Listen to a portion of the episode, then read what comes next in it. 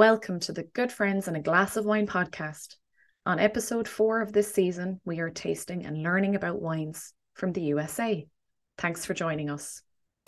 The United States of America can take a lot of claim for the major spike in interest that was seen around wine from the late 60s, early 70s onwards. One particularly important event occurred in 1976 when a Californian winemaker beat a French winemaker in a blind taste test called the Judgment of Paris. This caused a huge shakeup in the wine world, as at that time, wines from America were a lot cheaper and were not seen as being quite at the same standard as their old world counterparts. Today, the US is the fourth largest wine producer in the world behind Italy, France, and Spain. American wine is produced in every state. However, there are five key states that produce wine California, Oregon, Washington, New York, and Virginia. And the most well known and biggest producer of those by far is California, which is where our wine for this episode is coming from.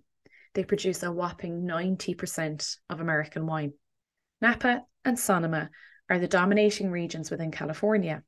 Both of these regions are north of the San Francisco Bay Area and are associated with more fine wine production due to the Pacific air helping to cool the fruit that is grown in this area. South of the Bay Area, there are other famous regions Monterey, Paso Roble, and Santa Barbara.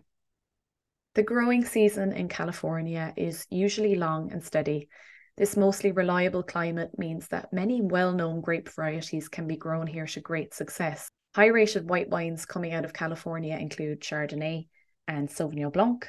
Top red wine styles produced include Zinfandel, our wine for the show, Cab Sauv, Merlot, and Pinot Noir.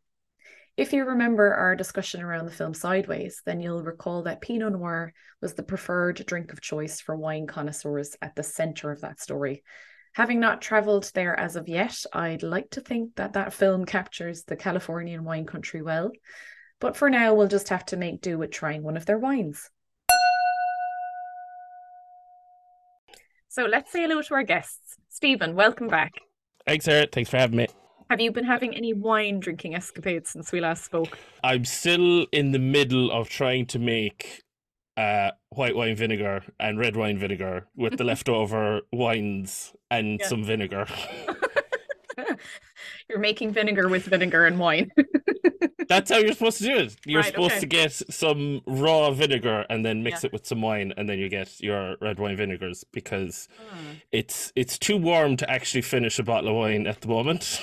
Yes, so, it's quite that. Yeah, yeah. I uh, so we have the salads, and you need your vinaigrettes and then you have a, a comfortable evening. Yes, indeed, with your lovely vinegars. um, I actually froze a bottle of red wine there recently, so it's my first time freezing red wine. So God only knows what that's going to be like when it's defrosted, but we'll see anyway. It wasn't an expensive bottle, so that's the most important part I feel when you're testing the waters on freezing wines.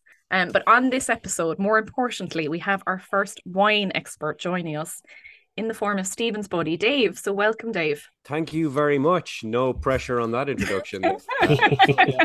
so far on the podcast, I've heard Stephen talking about not finishing bottles of wine, which to me sounds ludicrous. And Sarah, you've talked about freezing wine, which freezing I've never wine. heard of before. So I am what? in over my head here. Oh my so... gosh. I've taught you about freezing wine. there we go. I am, I am listening. Dr. Dave Fleming, wine scientist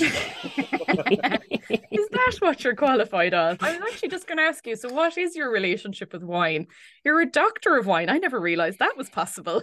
well, again, okay, again, let's not let's not oversell it. Uh, I, I have I have both a personal and a professional relationship with wine. Let's say, uh, personally, I'm heavily involved with wine. I like drinking it very, very much. Hmm. Um, but I did uh, some qualifications in wine tasting a few years ago. So there's an organization called the Wine Spirits Education Trust, uh, WSET. So I've done the level two and the level three with those. So the level three would be kind of just below a full blown uh, sommelier course. Mm-hmm. Uh, so it's yeah, it's kind of a cool course. About I think it was 18 weeks, and at the end of it, there was like 50 multiple choice questions, five essays, and then three blind tastings, wow. and the three separate exams. And I think it's uh, a 20% of people pass it the first time round. I thought I'd be one of those, but I wasn't. Passed it the second time round, but uh, yeah. So yeah. it's uh, yeah, yeah, incredible. That's great. Um, yeah. it's that's I think the the blind tasting is the bit that scares me the most about going down that avenue. That has to be a serious amount of work to get to a stage where you can pick things out. You know, amazingly, uh, most of the work is drinking lots and lots of wine. Um, but, um, the, yeah. the, guy who, who taught the course gave a really good piece of advice, and it was it was yeah. it was it, it helped me in in in all wine tasting, and it's actually helped me enjoy wine a lot more as well. And it sounds a bit maybe yeah. pretentious, but it's uh, if if you go to like a really nice, really good, I think Stephen, you'll probably uh, appreciate this knowing you as I do. Go to a really good fruit producer, like a really good fruit shop. I went to Fallon and Byrne, and I mm-hmm. just you you always hear of these fancy notes and wine tasting. Oh, I get a bit of lychee, or I get mango, or I get this, and I was like, I didn't yeah. know what half those fruits tasted or smelled like.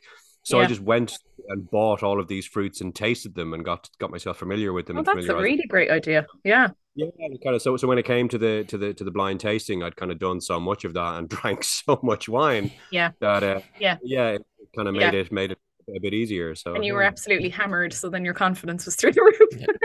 Completely shit faced. Always the best way to get through. Blind it's always a good way. Yeah. yeah. Just like a driving test. exactly. oh god.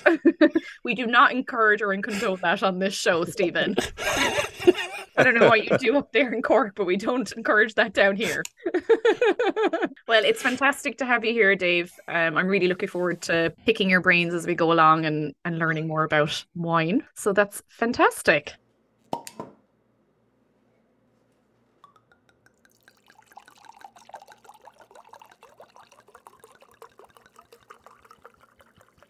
So on this show, we're tasting Carnivore, a Zinfandel from California. So I guess we'll get cracking with our tasting, guys. Dig in. Oh, Dave has nice glasses as well. Mm-hmm. Yes, I'm yeah. quite similar to you actually. Quite a, a wide brimmed red wine glass. Yeah.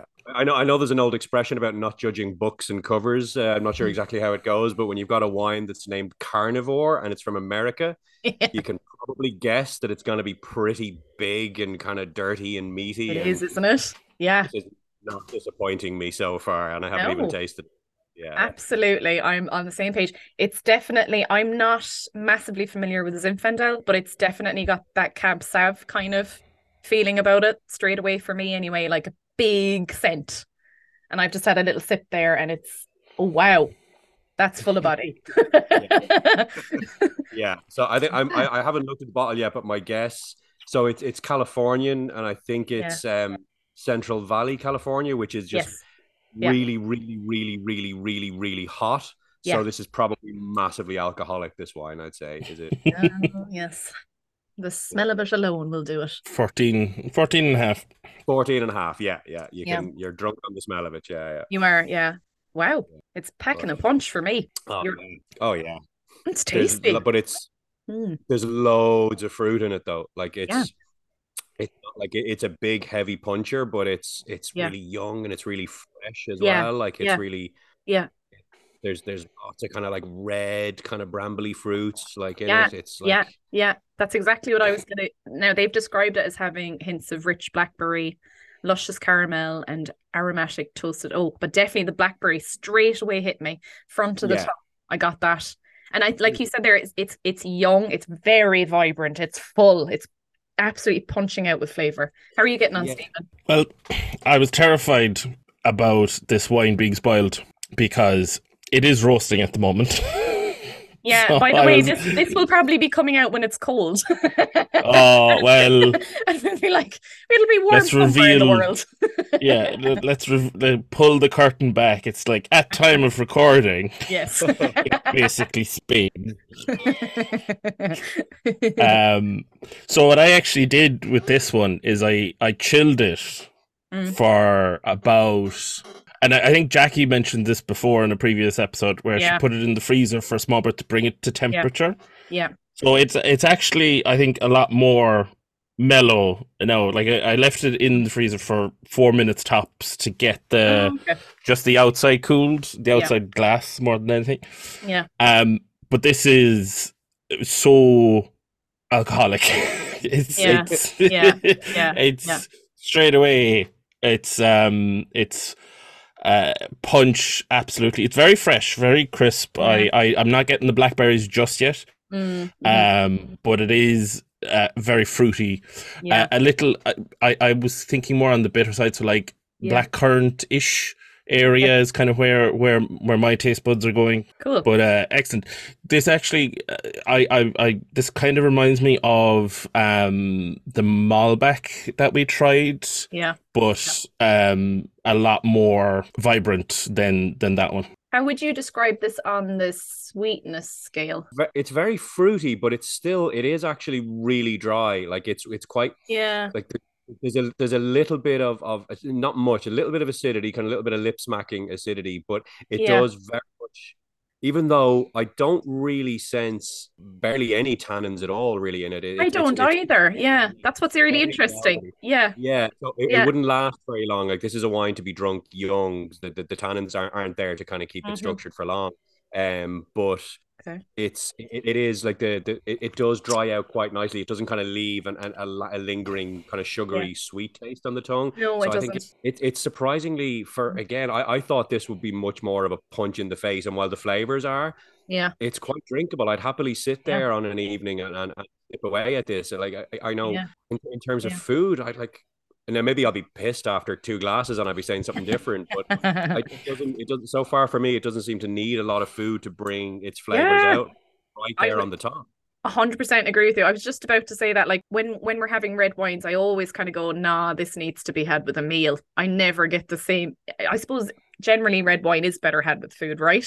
But this is like I'd quite happily sit down and drink this guy and just enjoy it on its own. It's lovely. It's actually much nicer than I anticipated, which is always a good thing, I have to say. yeah. I, I, think you guys have said on your podcast before, and it's it's very it's very much a, a, good rule of thumb to go by that a lot of kind of older world wines are specifically designed to yeah. go with food. Usually the yeah. foods from the regions where the wines are, are made, and new world wines are kind of a more of a convenience, especially American wines. A lot of them the the, the yeah. The, the, the, lower price range off the shelf wines are there. They're to be drunk. They're made to yeah. be drunk straight away. And there, there's yeah. a surprising amount of, of craft, I'd say, has gone into making this this right. very affordable wine. Like, yeah, it's really oh, tasty. I, I, I, will I will admit I love Californian wines. They're they're probably right. they're hard to get here because they're so expensive. They're some of my favorites. But mm-hmm. like mm. for for a, what was this like 10 something in tesco like this is really tasty yeah i think it was something between 12 and 14 euros in ireland um quite an affordable wine and that was a question I had for you. Actually, do you do you drink much US based wine? Like, how does that rank up for you in comparison to other regions in the world? Then, so I it's because of import duty, it's really hard to get affordable mm-hmm. Californian wine in Ireland. It's generally you're paying maybe ten euros more for a bottle than you should be. Mm-hmm. Uh, but I do I, I I love it so much, and I do I particularly like uh, Californian Zinfandels as well. They're kind of one of my oh. favorite wines in the world there's one of your previous previous guests. I can't remember the the person's name, but she talked about um mm. there's old vines versus new vines, where there was that disease that wiped out a huge amount of vines across Europe and across a lot of the world, and most yeah. of them were replaced with old American vines that are there. And you can get old vines in Zinfandels where the vines themselves, like the bases, can be hundreds of years old, and Super. you get incredible flavor. But you're talking like 30 euros for a bottle of wine though so sure. i don't if i'm if i'm just getting my, my my drinking wine which would be usually from lidl or aldi i wouldn't usually be going californian. Okay. All right. That's interesting. Well you've mentioned about zinfandel but like more generally like if you're looking at wines just you know throughout the world like do you have specific types of red wine or white wine that you kind of tend to return to again and again or? I i love Pinot Noirs from from kind of anywhere. Like I love French, I love Burgundy Pinot Noirs, I love New Zealand Pinot Noirs, um, I yeah. love Northern French Pinot Noirs, Southern French Pinot Noirs, Californian Pinot Noirs are different. What I love Pinot Noir is that it's different everywhere you you grow it. It could be grown yeah. ten miles apart or on one side of a hill or the other, and it'll taste completely yeah. different. It's so sensitive, which I love. But I I I'm a bit of a wine slut. Uh, there's there's not really any wines that I don't like. Dry, sweet, red, white, rosé. Yeah. Um, like I if if if I was to choose one country that I would kind of probably most most buy most often uh, yeah. in European supermarkets because you can get a cheap one for that's really good quality, probably be Italian. Mm-hmm. Uh, there's there's usually like a kind of a, a kind of a real earthy kind of taste off Italian reds that I love. Sure. Uh, yeah. But yeah, when when you can get something like this, which is an inexpensive yeah like really fresh, really drinkable, really flavorsome American red wine. Yeah, I'm a sucker for that. I have to say. I mean, California. it's a winner, really, in my book, isn't it? When you can get it that cheap, and like you said, it feels like there's a bit of work gone into this. It doesn't feel like your typical big supermarket chain red wine, which it is kind of an interesting one that you know, with our first like trained sort of wine person expert that we're actually having a mass produced wine with with you. But i actually thought that was quite interesting because it kind of opens up that idea about like okay do you have to you know spend a fortune and get this really like artisan kind of type wine or is it okay to get those kinds of wines and like get your take on that so it seems like you're not too like boxed into no i have to get something really dear and it has to be from a specific region or the yeah. best thing i learned on that wine course 100% and the one that i would recommend yeah. anyone who likes to get into wine to do some sort of basic entry level wine tasting course is yeah. that it'll teach you that you don't have to spend 20 euros even on a bottle of wine to get nice wine there's perfectly okay. acceptable really tasty wines for Mm. You probably wouldn't want to, unless it's on special offer, you maybe wouldn't want to yeah. go below nine or 10 euro. You don't need to go above 12 or 13 if you're just getting a bottle of wine to drink with your friends or yeah. to sit outside in the sun or just to have it with a bit of food. Yeah, There's low, especially Lidl and Aldi, because the economies of sale that they have, like they buy out entire vineyards. Right. So they can produce really good quality wine for mm. cheaper price than some of those small smaller vineyards who mm. have to charge a lot of money because it costs them a lot of money and there's so much extra sure. care goes into it. Yeah. Now, do I enjoy fine wines as well? Yeah, I've got a I've got a good good collection of of, of fine wines, but they're very much special occasions. Like I'll take yeah. them out for special dinners or, or, or occasions. But if I'm yeah. having a glass of wine the weekend, myself or my wife or friends are over, like it's Lidl or Aldi, it's 10, yeah. 12 euro bottle. I'm not spending more you're you don't you're not to. being fussy on it. Yeah, that's really interesting. Yeah because I find that Stephen's quite the snob now when it comes to wine, and I don't actually know how to um, break it to him that actually, Stephen, we can get ten euro bottle and it's okay. Yeah. yeah, you have to make sure you get the you have to make sure you get the right ten euro bottle. Like yeah, so, some of them are mass produced Like some of them are. If, if you look at yeah where they're coming from how much is the juice in the bottle actually worth like yeah some of them are really bad but but there's yeah. there's a lot of them yeah. do a bit of research and and just taste them i yeah. like this i'll buy this again i don't like this i won't buy it again sure. but yeah yeah just a couple of more notes on this one while we're drinking and tasting away so this is produced by deb juergenson who is part of the ej gallo winery um, so they're a very large producer of wine in California. You might have well come across them before. The carnivore label only produces uh, Cabernet Sauvignon and Zinfandel, so it's it's a small pool of wines that they're actually producing. Uh, most of the grapes come from Lodi, which, as you correctly mentioned earlier, Dave, is in the Central Valley of California. It's close to Sacramento. So this area is particularly known for producing Zinfandels, exactly like you said, because it's really hot. So yeah, how are you getting on now as we're as we're tasting on a bit further? How's how's the taste sitting with you? So it's it's probably softened a little bit uh, while while it's out out in the air. Um, yeah, I'm probably getting a little bit more. There's probably a, a, maybe a very small amount of oak. I wouldn't say it's been aged in oak for very long, but yeah. there is kind of a hint of. I think caramel might be a little ambitious. I know you that, that that's in the description that they give. I don't know if I'd quite get something as as kind of complex as caramel, but no. Maybe a slight hint of maybe vanilla. I was just gonna say I get more vanilla. I'd be like, I don't think it's mm. like as strong as I've had in other. Like we would have had a GMS, um, Grenache blend, and I remember that having a really strong hint of vanilla. Bring me up on that, Stephen, if I'm wrong. I think that was the one.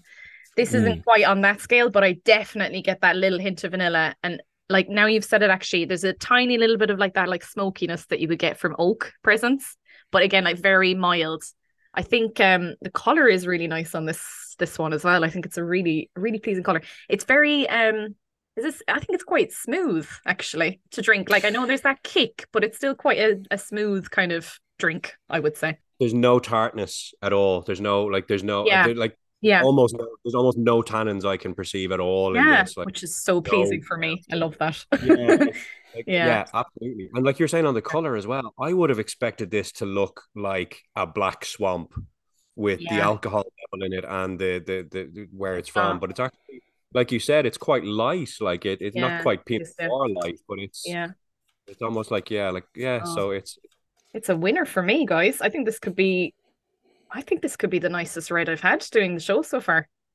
Wow, I wasn't expecting that from a that's, yeah, yeah, wine. That's a statement. Are you guys having the 2020, by the way? I never asked you that. Yes. Yeah, yes. You are. Yeah, yeah, yeah. So it's, I mean, it's three years old. It's not, you know, hot, hot off the press. Yeah. a good year in California. Do you know? I don't, I'm afraid. I'm not fully up on my most recent vintages. I know that they, was it 20, oh maybe it was a 2020 or 2021 or was it 2022 where they had all the wildfires and a lot of their crops would have been destroyed I, so. I, I, was going to say i thought that was 2019 i, I think 2019 um, the year leading into covid is when there was a bunch of so australia had a bunch of wildfires i think california had a bunch of wildfires then as well so, um, what I think can happen then in in regions that have disastrous years like that, and this could be why this wine is so unexpectedly kind of drinkable now, is they need to financially recover, so they'll rush out a lot of young drinking now wines rather than taking the care to have some more kind of longer complex wines that would cost a bit more to produce, and they might not get the money back on. So like I, I, I think I had a carnivore before myself and Car- my wife Caroline drank a bottle of carnivore a few years ago, and I don't remember it being anywhere near this soft and gentle and and, and smooth. I remember it being a much punchier, heavier, kind of like almost like still beautiful, but kind of more of a muddle through yeah. with food wine. So I wonder, did those fires have anything to, to to do with that? That they're like, we just need to sell some wine now. We can't wait to mature this for two or three years. We've got to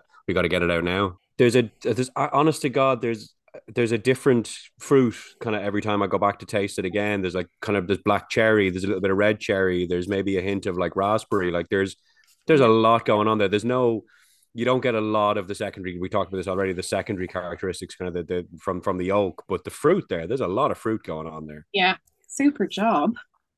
A big hit, I would say so. So I approve. You approve, and that's Fandabidozi.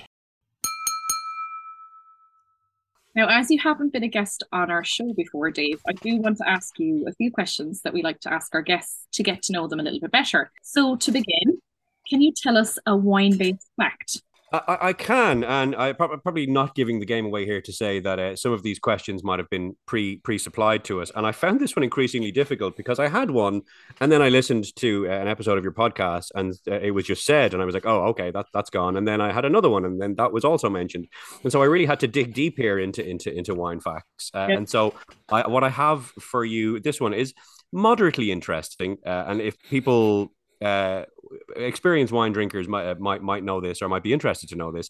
But so Zinfandel is is uh, kind of a misleading name for a grape because uh, what the grape actually is, so they did they did tests on it. Scientists regularly do tests on these grapes, and they discovered that it is uh, genetically identical to the Primitivo grape, uh, which grows in the heel of Italy, uh, down in the south coast of Italy, um, which is, and I'm not even going to try and pronounce this name, but actually it originates uh, in Croatia. Uh, so it's the exact same grape. Uh, mm-hmm. which originated in Croatia and Montenegro and then was planted in Italy, in the south of Italy, and then it was taken over and planted in California. They didn't really know what it was, so they got the name mixed up. And I think it's it was named after another grape, which is an Austrian grape, which sounds similar to Zinfandel, but that's what they called it. But it's exactly the same. So if you have an, an Italian Primitivo, you're drinking a Zinfandel. It's exactly the same grape. Fascinating. Oh, I love that. Primitivo, like I think of like a '90s dance song so, can you share a memorable occasion where wine featured? Uh, I, I, can. Uh, Stephen, forgive me. You might have heard this story before. Again, I was I, I, there was a couple of, of kind of stories uh, came into my mind uh, as as I've kind of already said. I'm uh, a seasoned wine drinker, and I've got some of the, the, the, great ones. Like myself and my wife spent our honeymoon in California. We spent some time in in uh, Napa Valley, which was amazing. Our first holiday together, we went to a vineyard in Croatia, uh, in Split, which was spectacular. I was um, but, so gorgeous. Sorry. Anyway, yeah, it is. Uh, the wine in Croatia was amazing so good. The, Croatians keep all of the wine for themselves. They don't really export it, but their wine is so good. And the cheese as well. When you get the wine and the cheese, yeah, it's super. Like, it, and the yeah, every, like God split. I just yeah, I'd love to go back there now and drink their wine and eat their food. Um, but the memory I'm going to go with just because it's kind of it's it's kind of bizarre uh, and and interesting and uh, and kind of funny is a I did something back in 2018, which probably won't be possible for any Westerners to do uh, again for a very long time, if ever, is I did the Trans Siberian Railway. Um, I got uh, I got the train from St. Petersburg all the way to Beijing over a month, and um, stopped in a few places along the way. And um, the the biggest train journey is is uh, it's about it's nearly five days between Moscow uh, and the city of Irkutsk. And I got to know this Australian guy on the trip. We were kind of doing exactly the same itinerary, so uh, we got to know each other quite well. We knew we were getting on the train for five days. We knew it was going to be a diet of like dry bread and and and uh, uh, noodle pot noodles and things like that. So we, we had a nice big meal in, in a really nice restaurant in Moscow, and we, we discovered our mutual love of wine.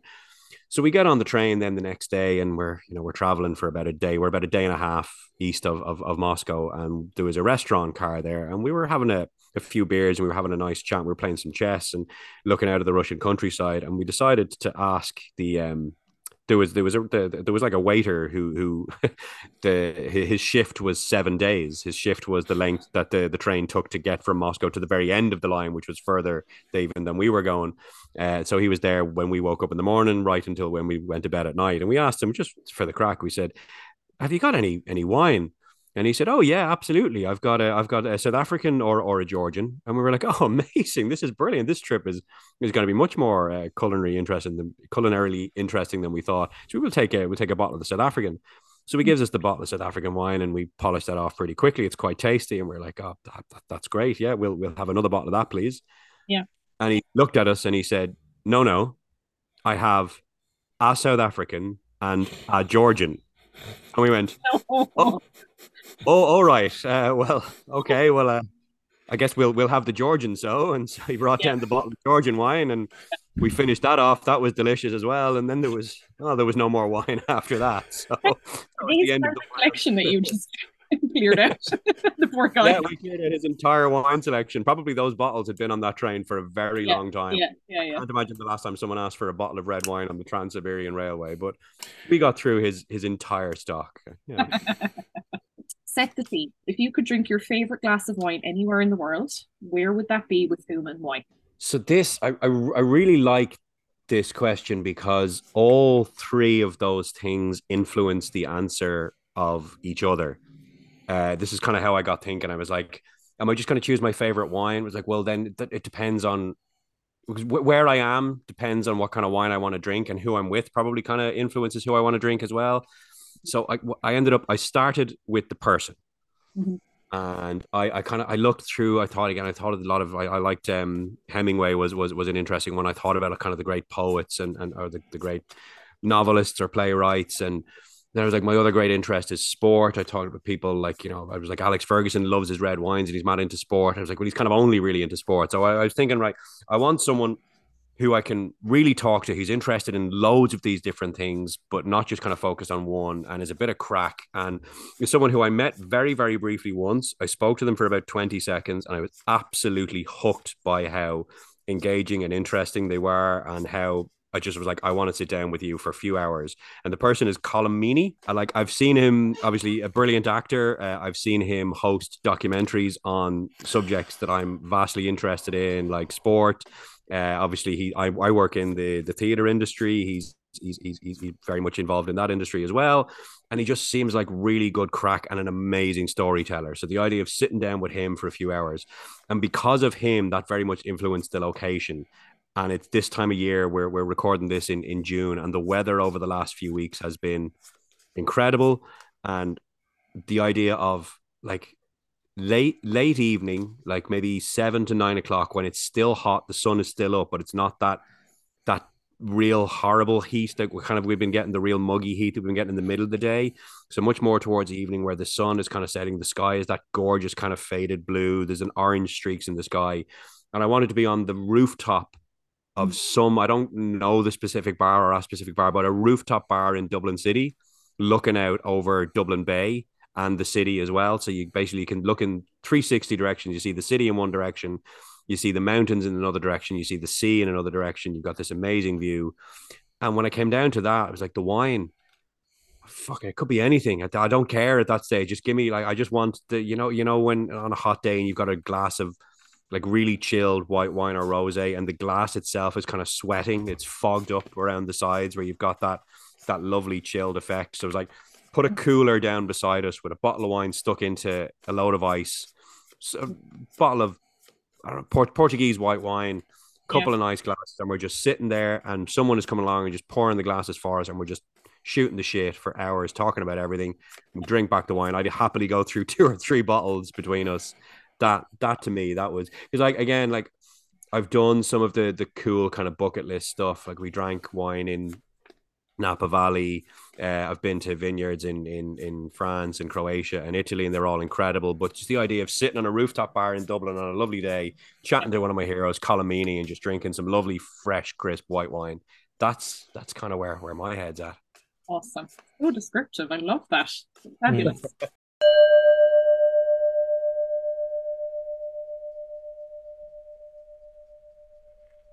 So let's wrap up. What a great session. Thank you so much, Stephen. And to our special guest, Dave, it was really a treat and a privilege to have you on the show. And by the time this one comes out, Dave will be a dad. So that's very exciting news. And it's probably going to be a while before he cracks open another bottle of Zinfandel. But when you do, we'll be cheersing with you. So it was brilliant to get your insights and to share a glass with you both. And I hope that you all will join us next time for our German wine episode. Until then, cheers. Cheers.